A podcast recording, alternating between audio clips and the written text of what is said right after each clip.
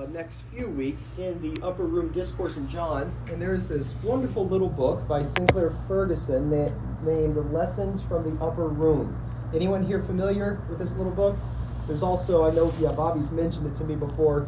Uh, Sinclair Ferguson is great, has that deep Scottish rogue, and uh, he uh, lectures on it. Actually, I think the book is taken from some uh, lectures he, or uh, messages that he taught out of this. So you need to listen to it or get the book. Really helpful if you want something supplemental to go to our study. But uh, that being said, I encourage you to turn to John 13 with me.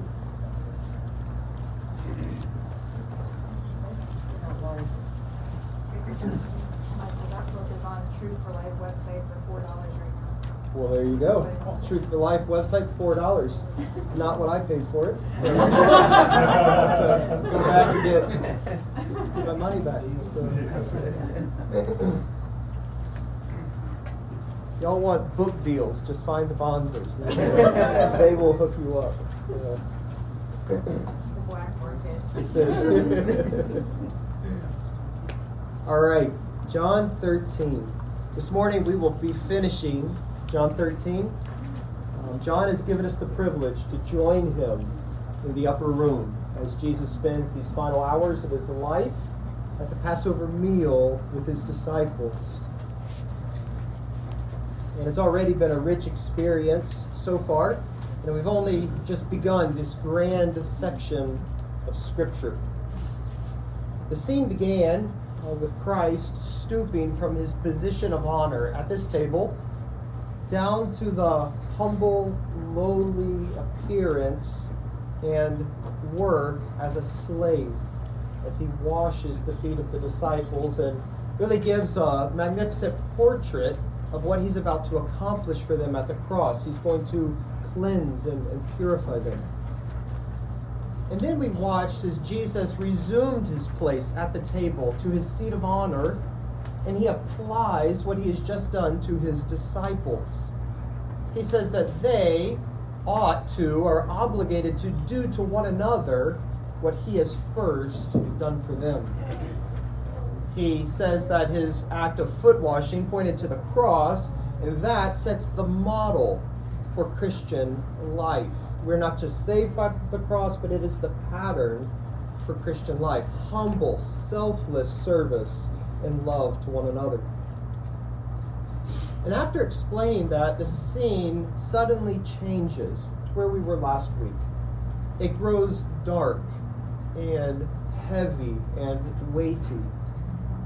Christ is overcome by this sense of trouble and inner turmoil as he knows one of his twelve is about to betray him. And even though Jesus knew from the very beginning who Judas was, what he would do, he actually chose Judas knowing what he would do. He is still in turmoil, knowing and being cut deeply, knowing that one who's so close to him would betray him. And we said how that displays the real human emotions of Christ. He's sovereign over this, he's in control of this, and yet, as a human, as one of us, he feels it deeply. And he's overcome by a sense of what Judas is about to do to him. And then he secretly exposes the identity of Judas to the beloved disciple, to John. He gives him this sign showing that it will be Judas. Again, John has given us eyewitness testimony. It's to prepare his disciples and to prepare us that we would know that this was not an accident. Christ is in full control of the whole event. And the scene ended with Christ dismissing Judas. Right? He gives him the morsel and he tells him what you're about to do, do quickly. In other words, Christ is still in full control. He doesn't try to stop Judas. He's in control down to the very timing. He wants the events to get going. He tells Judas to go. And as he sends him out, the plan is set into now unstoppable motion.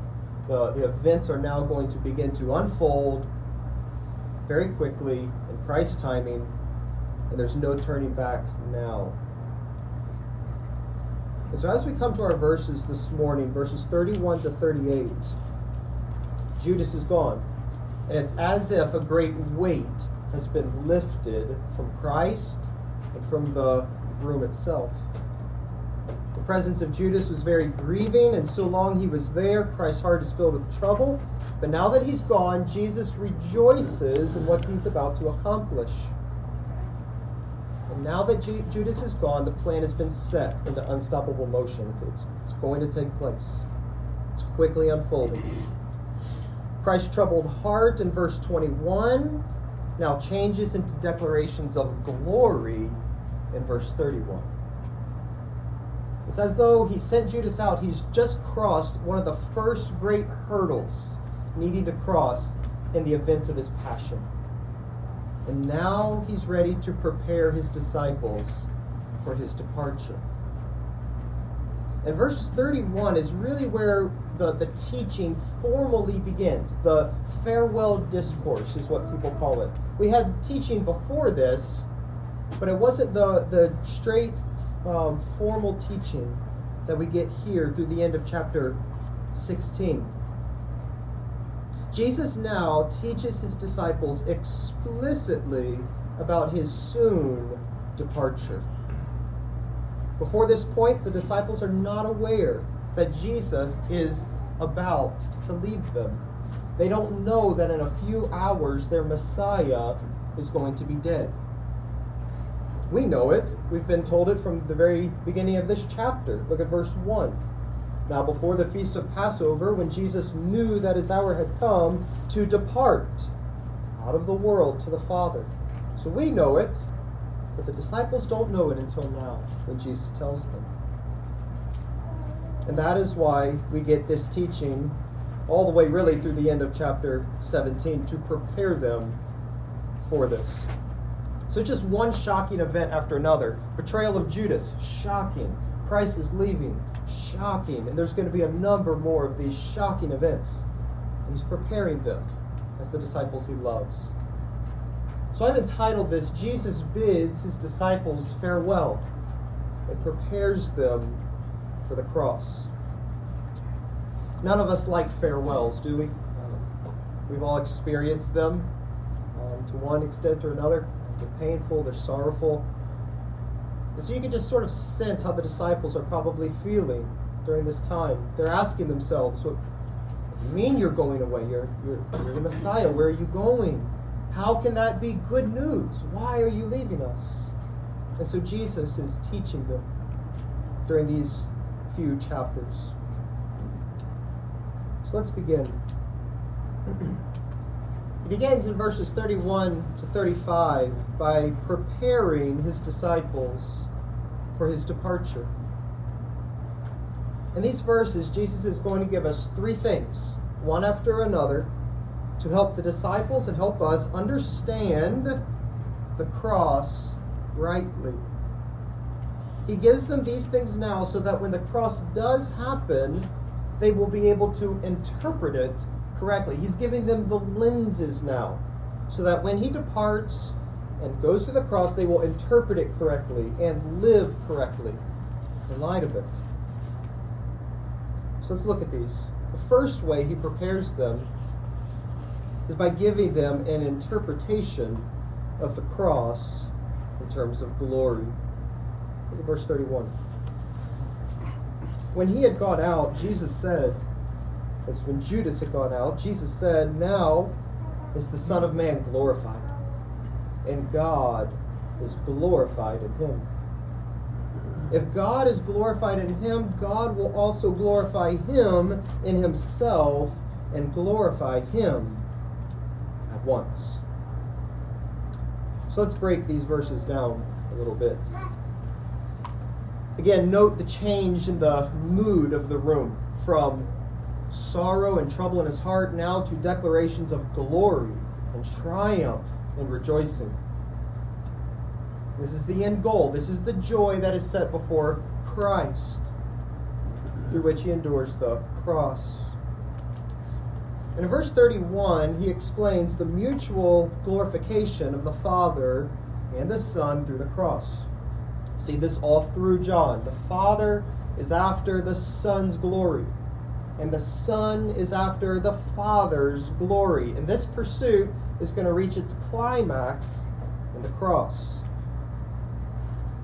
Jesus declares that the Son of Man is going to be glorified in the cross. Look what he says, verse 31. Now is the Son of Man glorified.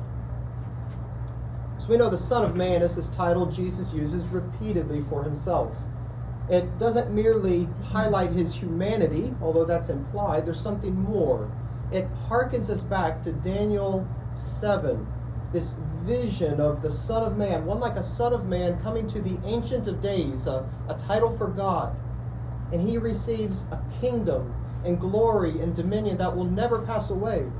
It's the picture of a conquering, triumphant king who will reign forever, one on the same level as God himself, this heavenly figure. But in the Gospel of John, this title, Son of Man, is often coupled with references to Christ's death and his suffering and his sacrifice.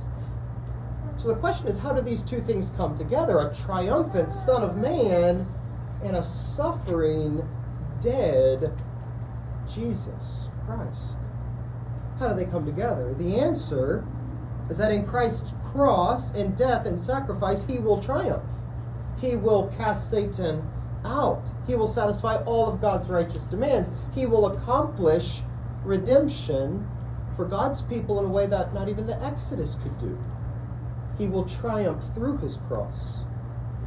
And that will be the moment of his greatest glory as the Son of Man. Jesus says, Now the Son of Man is glorified. And though the disciples do not understand what he means, this is the way they must interpret the cross when it does happen. It's going to be shocking for them. Their Messiah is going to be put to death. But Jesus says when it happens, you must interpret it, it through the lenses of glory. This is Christ's triumph. Listen to a verse here. You know this in Revelation 5. Listen to how these two things come together. One of the elders said to me, Weep no more. Behold, the lion of the tribe of Judah, the root of David, has conquered. But when John turns around and looks, what does he see?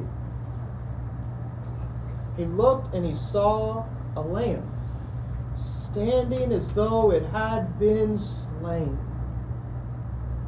In other words, it doesn't contradict that he's not the lion. He is the lion of the tribe of Judah who conquered, and he conquered as a lamb who was slain. That is his glory, and that is what he is telling his disciples here. That's not all. There is also the glorification of the Father in Christ. Look what he says. And God is glorified in him. God here clearly refers to God the Father. The aim of Christ's coming, the aim of his cross, was the glory of the Father. It was the visible splendor of the Father's character put on display. And this happens in the cross because what Christ was accomplishing was none other than the Father's plan. So go over to chapter 17, verse 4. Why does Christ's cross redound to the glory of the Father? It's because it was his plan, it was the Father's work. Chapter 17, verse 4 I glorified you. There it is. Christ glorifies the Father. How? By accomplishing all the work you gave me to do. Ultimately, the cross. How does that glorify the Father? It's because when we see the cross and all that Christ accomplished in the cross, our eyes must be led all the way up to the fountain from which all of this has flowed. It was all the Father's plan, all the result of His great love for you and for me.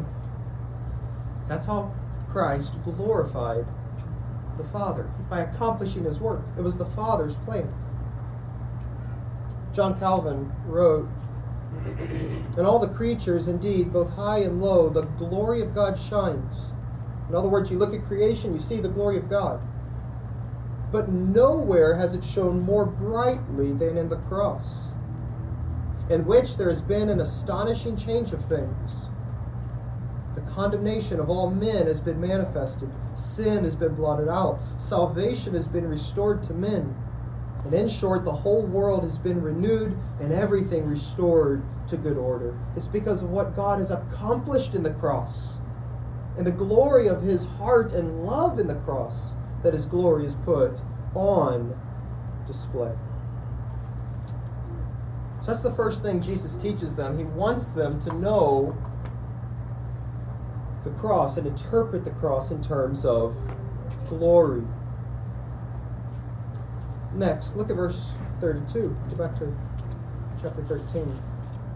Jesus now turns our eyes forward to the immediate exaltation of the Son by the Father following his cross work. He says, if God is glorified in him, God will also glorify him in himself and glorify him at once.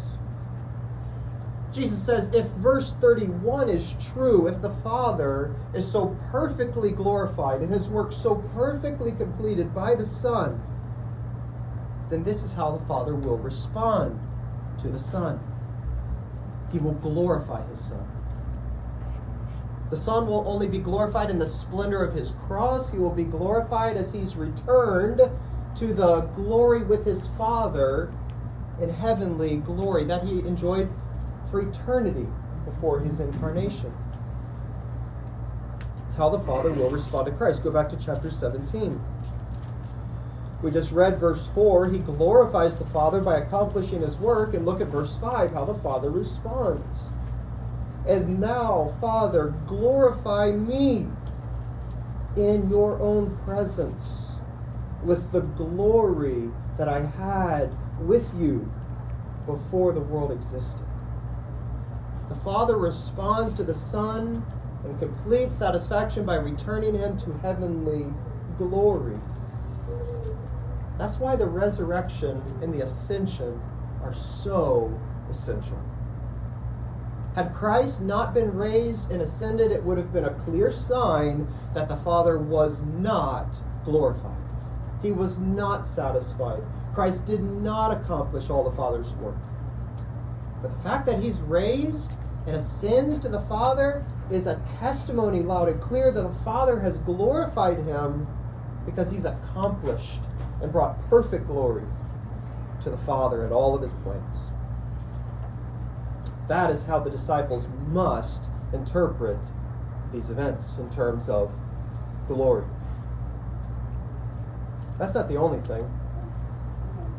Coming out of verse 33, Jesus wants to prepare the disciples for his departure. If the Father will glorify his Son by returning him to heavenly glory, then that must mean Jesus will no longer be with his disciples in his bodily presence. So, verse 33, Jesus prepares them with an explanation of his impending departure from the disciples. Look at verse 33. Little children, Yet a little while, and I am with you. You will seek me, and just as I said to the Jews, so now also I say to you, where I am going, you cannot come. Notice how he begins this. He says, little children. It's an expression only found in John's writings. Jesus only says it here, and John says it a few times in his letter, First John. It's a term of endearment and care and love and affection. As his little children, Jesus speaks to them to protect them and to provide for them. He only has good intentions in what he's about to speak to them, even though it doesn't sound like it.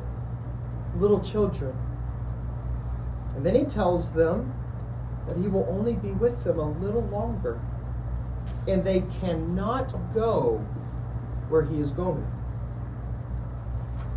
Jesus already said this to the unbelieving Jews. Do you remember that? Back at the Feast of Booths in chapters 7 and 8?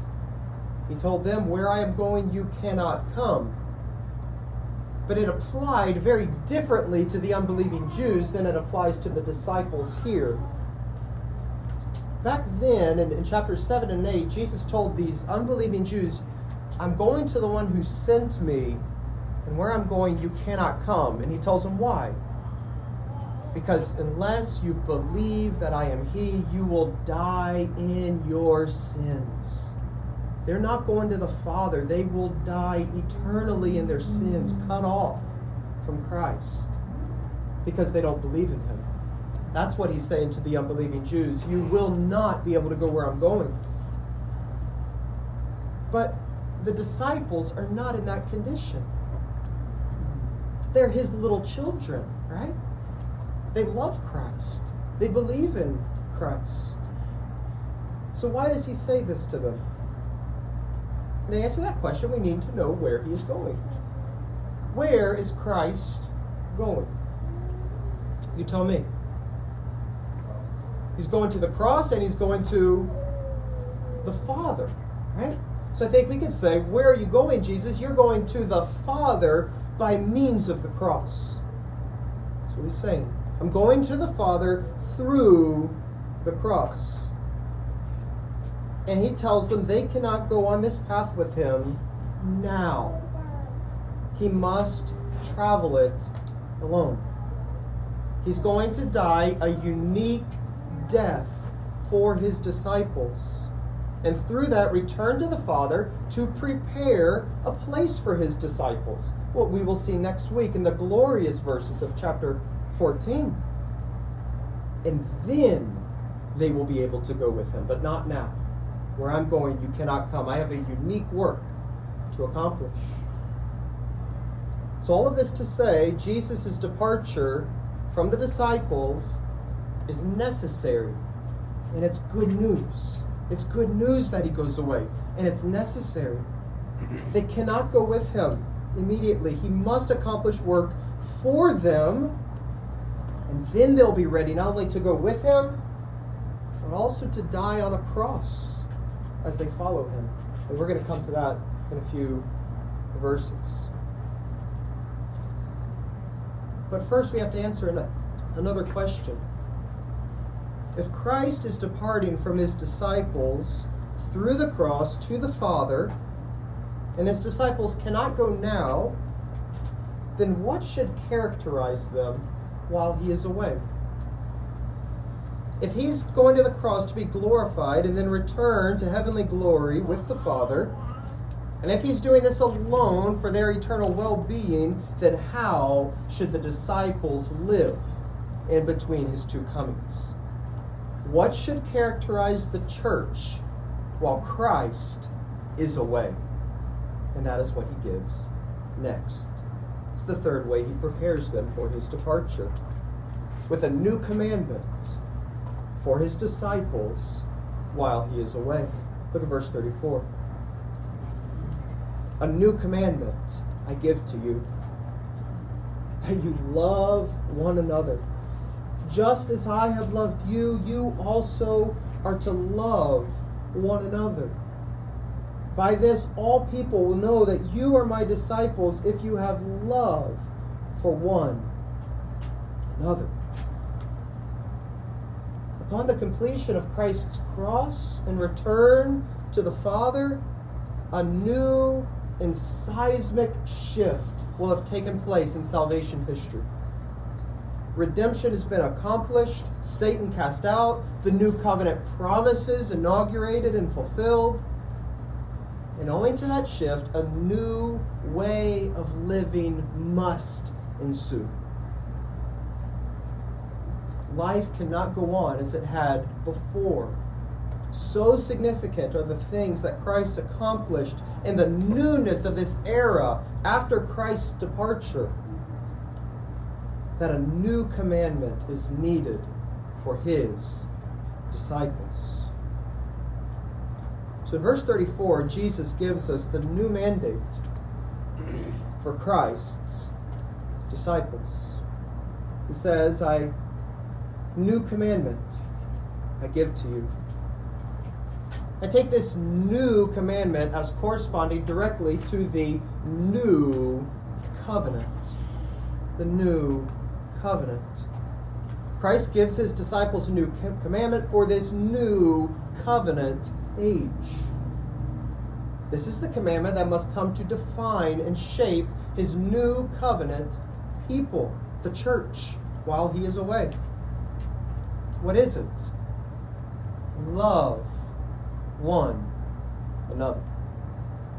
He gives this word love four times in these two verses. Love one another.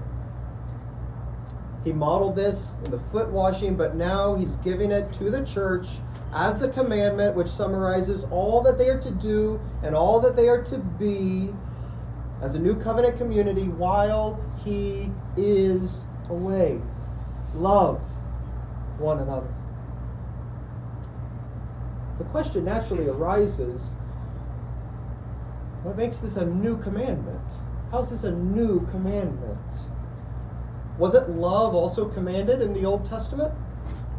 Wasn't the command summed up? Command to love summed up all the others is what Jesus said, isn't it? He quotes the Shema and Leviticus. You shall love the Lord your God, and you shall love your neighbor as yourself. And Jesus says, On this hang all the law and the prophets. The whole Old Testament is uh, summed up with these two commands. So, what do you mean, Jesus? This is a new commandment. It's not a new commandment. Well, I don't think the commandment is new and that love, the command to love, is new. I think it's new for two other important factors. I'll give those to you. How is this commandment new? It is a new commandment, and that love is to be directed toward disciples of Christ. It says, Love one another. One another. One another. It says it three times. The lines have been redrawn. The new covenant community, which is defined and delineated by Christ's work and faith in that work.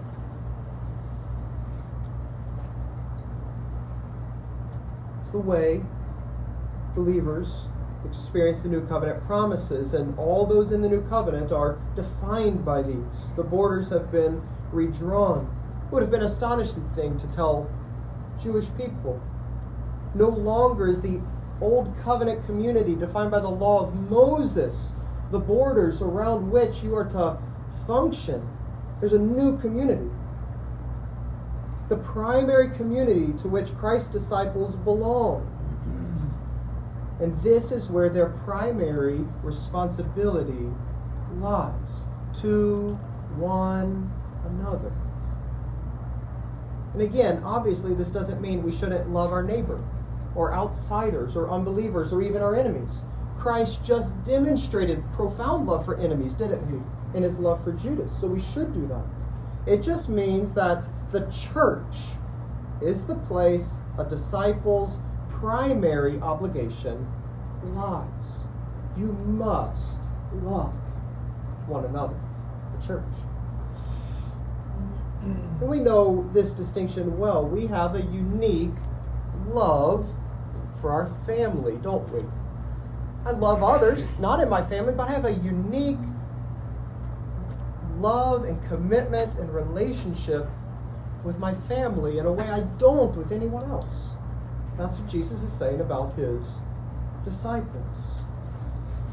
So that's the first way in which I think this is a new commandment. The borders have been redrawn. It's one another, disciples of Christ. It's also a new commandment in that love is to be patterned after and motivated by Christ's love. What he says, what makes it new? Love one another just as I have loved you. It's a lifestyle which responds to the greatness of love received by Christ and by reflecting that out to other disciples. It's modeled after Christ's sacrifice, a humble, self denying, emptying love.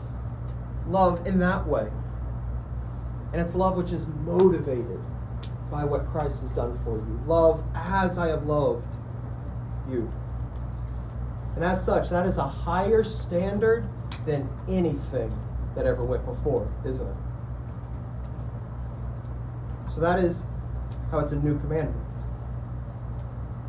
Look at verse 35. We'll come back to applying this in just a minute. Look at verse 35.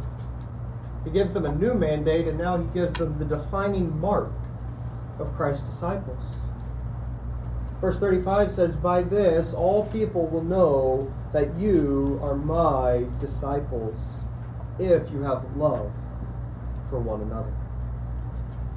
Christ like humble love is to be the distinguishing mark of the new covenant people of Christ. When disciples, when the church is characterized by Christ like love to one another, it will be a clear signal to the world that we are disciples of Christ. We've received his love, we've experienced it. Or you could say it like this If this mark is missing, love for one another in the church, of the kind that's modeled after Christ, if that's missing, it discredits our witness. It contradicts the very message that we proclaim. But if this way of living is present among us, it is the way which the very gospel and the very triune character of God is put on display to the world. It is the mark that the true church is to be identified by. So, if you want to have a clear testimony to the world, we're often told we have to go out and do all kinds of social activity to really show that we are Christ's disciples. There's nothing wrong with showing Christian love to people outside of the church, but that is not the distinguishing mark. You want to have a testimony that you're his disciple and shine as his disciples to the world? Love one another. Give your life to the church. That's what he says. So before we move on, let me give a few applications to try to help this stick a little bit deeper. Number one, know that this is a humbling mandate. D.A. Carson wrote this, thought it was so helpful when I read it. The more we recognize the depth of our own sin, the more we recognize the love of the Savior. The more we appreciate the love of the Savior, the higher the standard appears. And the higher his standard appears, the more we recognize our own selfishness and innate self centeredness and the depth of our own sin. With a standard like this, no thoughtful believer can ever say, this side of the Parousia, that means the second coming of Christ, I am perfectly keeping the basic stipulation of the new covenant. This mandate is meant to drive you deeper into a conscious experience of dependence on the love of Christ. Because I tell you, you come short, and I come very short of this standard. And it's meant to drive us deeper in dependence on Him and receiving the greatness of His love to us, which ought to motivate us. When it does, it only heightens that bar anymore, even more, doesn't it? Shows us how still short we come and that's the cycle of the Christian life driving us to Christ in dependence on His love and growing us in our own love. And as that happens, it drives us deeper into Christ's love. So don't be discouraged by your failure. Run to Christ, know His love, and then seek to grow in that love to one another. Number two, remember this is a joy giving mandate. Look up at verse 17 chapter 13, 17. He says, If you know these things, happy are you, blessed are you if you do them. This is where true happiness is to be found in self denial. A strange thing it will be to the world a body of people that are not seeking happiness by self centered pursuits like everyone else in the world is doing, but are genuinely happy but they're just pouring their lives out for one another. This is where true happiness and joy is found. as we pursue this. We ought to be the happiest people in the world.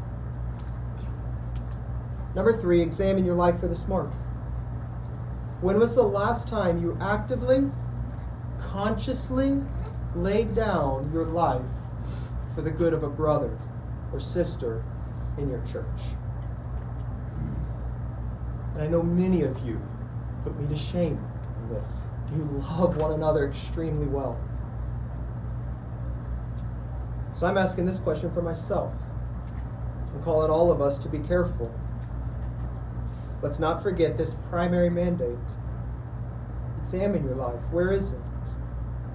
It might look like things the world does not call love, like speaking truth or calling people to repentance. So the Bible must define what we're talking about. But the motivation is love. So where is it in your life? What practical ways are you looking out in the church to pour yourself out in love for one another? It's what disciples must do. It's not optional. So these are three ways that Christ prepares his disciples. Tells them they must interpret the cross in terms of glory. He tells them he must go away and it's for their good. And he tells them while he is away, devote yourselves to love in the church. Very quickly, we have a few more verses to go. Peter speaks up again. And out of all that Jesus has said, Peter zeroes in on Christ's statement that he's going away. So at verse 36 to 38, Jesus prepares Peter for his denial. Look at verse 36. Simon Peter said to him, Lord, where are you going? Jesus answered him, Where I am going, you cannot follow me now, you will follow me afterward. That's the first way Jesus prepares Peter by explaining Peter's present inability to follow him. It's the question everyone is wondering. Look down in chapter 14, verse 5. Thomas asks it again Lord, we don't know where you're going. How can we know the way? They don't know where he's going. His words would have filled their heart with sorrow and confusion. They don't know why he must go, and they don't know where he is going. So Jesus responds by saying something very similar as he did in verse 33, but a bit different. Look what he says. Where I'm going, you are not able to follow me now, but afterward you will follow me. He has a unique work to accomplish for his disciples, and after that, his disciples will be able to follow him to the Father.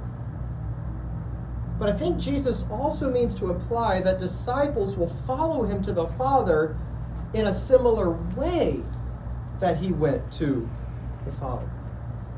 The word follow highlights that it's not only the destination that's the same, but the pathway is the same. Peter will indeed follow Christ afterward. He too will go the pathway of the cross through suffering for the testimony of Christ, through which he will enter the Father's presence. John 21, Jesus tells Peter, When you were young, you used to dress yourself and walk wherever you wanted. When you're old, you'll stretch out your hands, and another will dress you and carry you to where you do not want to go. This was to show by what kind of death he was to glorify God. Peter, too, will follow Christ. It's the truth for all disciples.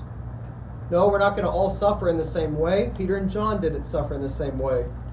But this is the pathway for disciples the cross. Not for atonement, not for salvation, but by following Christ in dependence on Him as Lord.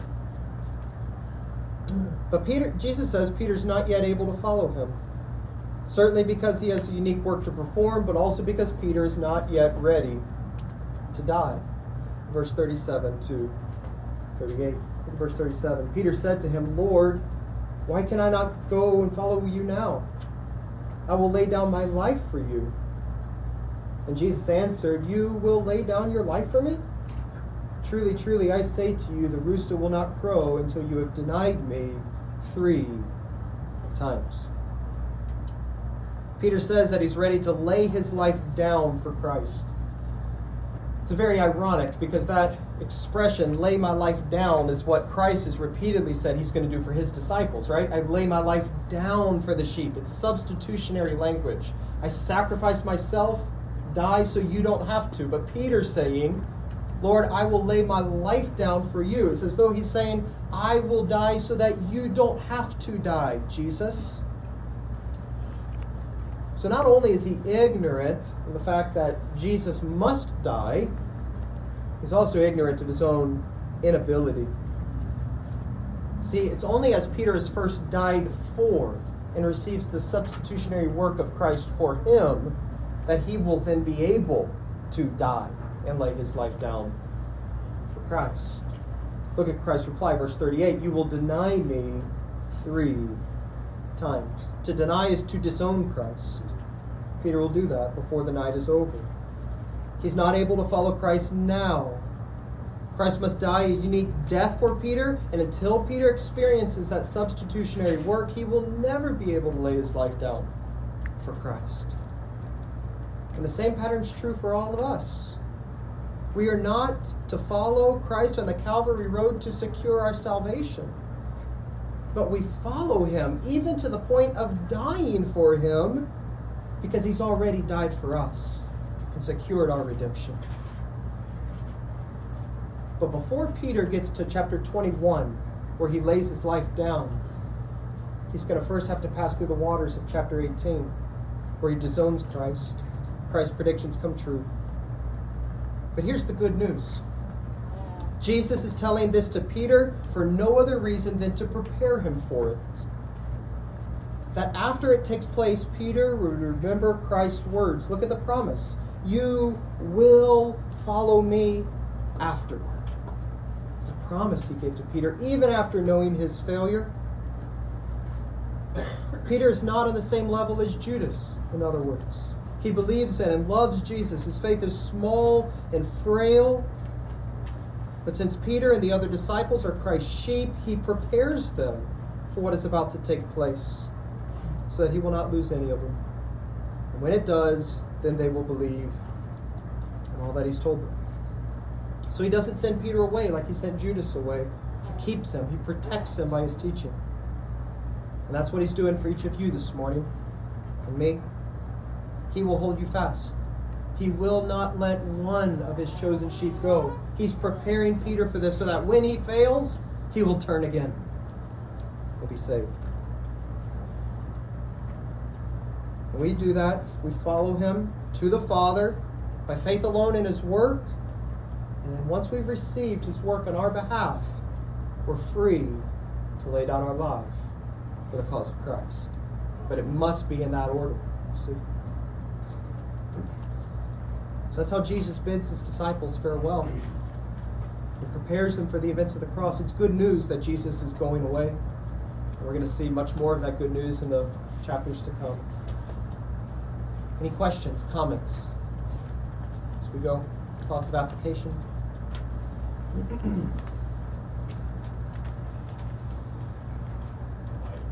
yes, Jim. So last Sunday, Rich made a comment concerned about looking how the Lord continuously always is not interested in changing circumstances, but changing the person. And just in these that Christ being in control and them being able to just uh, saying goodbye, so to speak, for a minute, and uh, them wanting, please change the circumstances. Where I want to change the circumstances. Yeah. Yet God's love towards us is so specific and uh, so precious that he's not interested in that as much as what you just said in this order that we first completed him and the motivation to lay down our life for others in the church. It's a good word. Amen. Praise the Lord. Don't interpret your life by your circumstances. Interpret your circumstances by the love of Christ that you have confirmed to you in the Word and in the Gospel. Trust Him. He loves you. He will hold you fast. Questions, comments?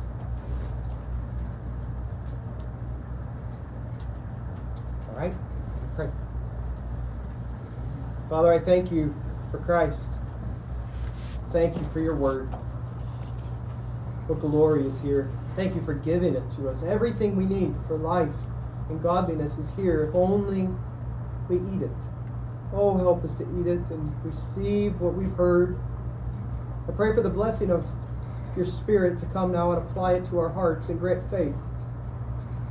That believing it, we would grow to be people who are changed by it, people of love, that our class, our church, would more and more be marked by this crucial mark love for one another. It's why you've left us here, it's what you've commanded us to be about while you're gone. Help us be people who see the glory of Christ, who've known the salvation with which Christ has loved us, died for us, and keeps us. And let that drive us, Lord, to lay our lives down in love and in testimony for Christ, even to the point of death.